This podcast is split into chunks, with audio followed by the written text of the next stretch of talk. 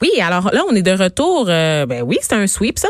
Alors, on est de retour pour parler du coronavirus. Vous le savez, mon sujet préféré. J'en avais parlé dans le début d'émission, sans toutefois vous préciser qu'on allait en reparler plus tard. Et cette fois-ci sous un autre sous un autre angle, parce que vous le savez, il y a des gens. La Chine, c'est une destination euh, qui est de plus en plus populaire, qui est de plus en plus prisée, euh, grâce notamment au fait que les billets d'avion sont plus abordables que jamais. Donc, c'est une destination qu'on se plaît à découvrir dans le monde occidental. Et évidemment, j'imagine que si vous prenez le temps de magasiner des tickets euh, en direction de la Chine en ce moment vers Pékin notamment, les prix doivent être pas pires, mais est-ce que c'est une bonne idée d'acheter un billet? Et que penser de ceux aussi? Que faire si vous avez déjà un billet euh, d'avion en direction de la Chine en votre possession? Ben, on en parle en ce moment avec Charles Tanguay, porte-parole de l'Office de la protection du consommateur, parce que bon, on le sait, euh, l'épidémie du coronavirus, ça fait peur à tout le monde. Euh, c'est pas, c'est pas nécessairement avisé non plus de voyager en Chine en ce moment. Donc, que faire? Monsieur Tanguay, je vous pose directement la question. Vous êtes en ligne avec nous.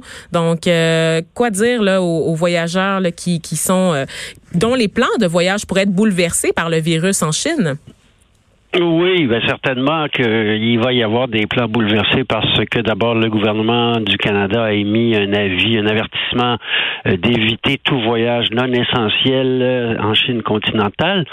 Et puis, il y a plusieurs transporteurs aériens qui ne se posent même plus euh, ou ne décollent plus de Chine. Alors, déjà, ça fait un portrait euh, un peu chambardé de la situation. Euh, le d'abord, on cherche à s'entendre bien sûr avec son fournisseur. Donc, ça peut être un transporteur aérien, ça peut être l'agent de voyage aussi avec lequel vous allez faire affaire, s'il y en a un. Euh, et, ça peut aussi avoir des conséquences en cascade, c'est-à-dire vous parliez de la Chine comme destination, mais souvent aussi dans plusieurs euh, voyages euh, qui sont vendus ces derniers temps. La Chine constitue une escale. Donc, on peut, la Chine est, parfois Beijing ou enfin Pékin est utilisé comme aéroport de, transition vers d'autres destinations asiatiques. Ça peut être la Thaïlande ou enfin le Vietnam. Bref, plusieurs, plusieurs cas de figure sont possibles où les voyages sont bouleversés, euh, le, fournisseur a l'obligation euh, soit de vous rembourser complètement, soit de vous trouver des solutions qui vous satisfont.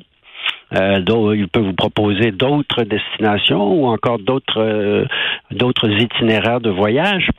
Il faut préciser aussi que euh, quand on achète un voyage d'un agent de voyage titulaire d'un permis du Québec, un mhm. permis de l'Office de la protection du consommateur, on est automatiquement protégé par le fonds euh, d'indemnisation des clients des agents de voyage, le oh. FICAV qu'on appelle.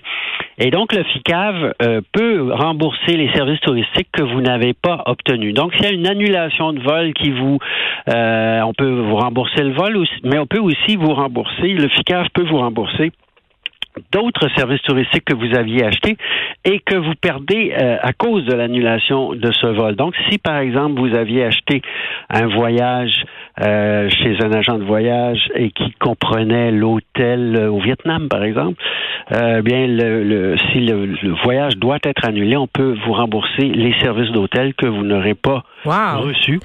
Euh, Mais ça, même chose si vous êtes coincé à l'étranger. On a vu que certaines personnes ne pouvaient pas revenir de Chine parce que euh, il y a des interdictions de, de, de se promener là-bas. Euh, si, par exemple, vous êtes coincé, c'était le cas notamment quand Wow Air a fait faillite et qu'il y a des gens qui étaient pris en Islande. Euh, avec pas de vol de retour, euh, le FICAV, le fonds d'indemnisation, peut vous rembourser le, billet, pas, pas, le billet que vous avez perdu parce qu'il n'y a plus de, de, transport aérien, mais le billet que vous devrez vous racheter pour revenir au pays. Et donc, on peut même, euh, dans certains dossiers, prendre en charge complètement le voyage, le rapatriement des voyageurs. Alors, en résumé, c'est une protection très intéressante. je ne sais pas si ça va s'appliquer dans le cas de, de, de, de s'il y aura beaucoup de demandes dans le cas de ce coronavirus, puisque pour l'instant, les compagnies aériennes remboursent ou trouvent d'autres solutions, les agents de voyage également. Alors, évidemment, tant qu'on peut obtenir satisfaction de ce côté-là, il n'y a pas de problème. Mais si jamais euh, vous étiez face à un refus de remboursement ou à d'autres pertes financières, et ça serait une bonne idée de vous renseigner sur le FICAV et euh, au besoin d'appeler à l'office pour faire une réclamation. Mm-hmm, parce que c'est pas, il y a pas beaucoup de monde qui sont au courant là, euh, de tout ça et, euh, il faut spécifier, vous le disiez tout à l'heure, que c'est vraiment lorsqu'on fait affaire avec une agence de voyage là, qui détient le permis. Donc pour les gens qui magasinent en ligne des billets, j'en suis sur des sites des revendeurs, par exemple, ça ne s'appliquerait pas, c'est ça? Donc, Effectivement, il y a, il y a des agents de voyage, il y a des agents de voyage qui ont leur permis et qui vendent aussi en ligne, bien sûr, euh, mais il faut effectivement euh, faire attention. Euh, si on achète directement du transporteur aérien, par exemple, on ne sera pas protégé, ou encore à des, des sites, des sites qui ne font que répertorier toutes sortes d'offres, mais qui ne sont pas vraiment des agents de voyage. À ce moment-là, non plus, on ne sera pas protégé. Il pourrait y avoir d'autres mécanismes. Par exemple, si on achète en ligne, on bénéficie de la protection euh, de la loi euh, pour les dispositions sur le contrat conclu à distance, c'est-à-dire les achats qu'on fait par Internet sont protégés. Donc, s'il y avait un problème, euh, qu'on n'arrivait pas à se faire rembourser, on pourrait toujours demander à la carte de crédit de nous rembourser. Donc la, mhm. rétro, la rétrofacturation peut s'appliquer. Euh, mais les protections du fonds d'indemnisation, elles, sont encore plus larges que, euh, que, que celle offerte par les cartes de crédit. Et dans les motifs d'annulation pour un voyage à venir, il y a euh, ce, facteur d'avertissement officiel du gouvernement du Canada qui, qui, qui constitue une des raisons inscrites dans la réglementation québécoise pour euh, justifier l'indemnisation par le FICAV. Alors, on a, on a déjà cette condition-là qui est remplie pour ce qui est des voyages à venir. Euh, mais évidemment, on cherche d'abord à s'entendre avec son agent de voyage. Oui, puis on rappelle aussi de l'autre côté que la plupart des assureurs, parce que bon, il y a beaucoup de gens qui voyagent, qui prennent des assurances voyage. Il y a énormément de compagnies qui, elles, de leur côté, ne vont pas vous assurer si vous voyagez dans une zone euh, qui est déterminée comme étant dangereuse par le gouvernement fédéral, déconseillée. Faut faire attention. Donc, d'abord, on rappelle l'importance de prendre une assurance voyage, hein, parce qu'on sait, c'est la mode là, chez les jeunes de partir puis de limiter les dépenses notamment, puis de sauter cette étape-là. Mais non, assurance voyage, je vous le dis, j'ai travaillé dans le domaine des assurances. Assurance voyage, responsabilité civile, c'est important parce que si vous êtes mal pris, c'est votre seul, ben c'est pas, c'est un des recours euh, souvent le plus euh, le plus accessible, le plus disponible parce qu'il y a des, des numéros que vous pouvez rejoindre 24 heures sur 24. Mais on rappelle aussi qu'il faut lire les petits caractères euh, au niveau des contrats que vous négociez parce qu'effectivement, lorsqu'on se retrouve dans une zone déconseillée par le fédéral, ça se peut qu'on ait des mauvaises surprises. Donc, on fait attention.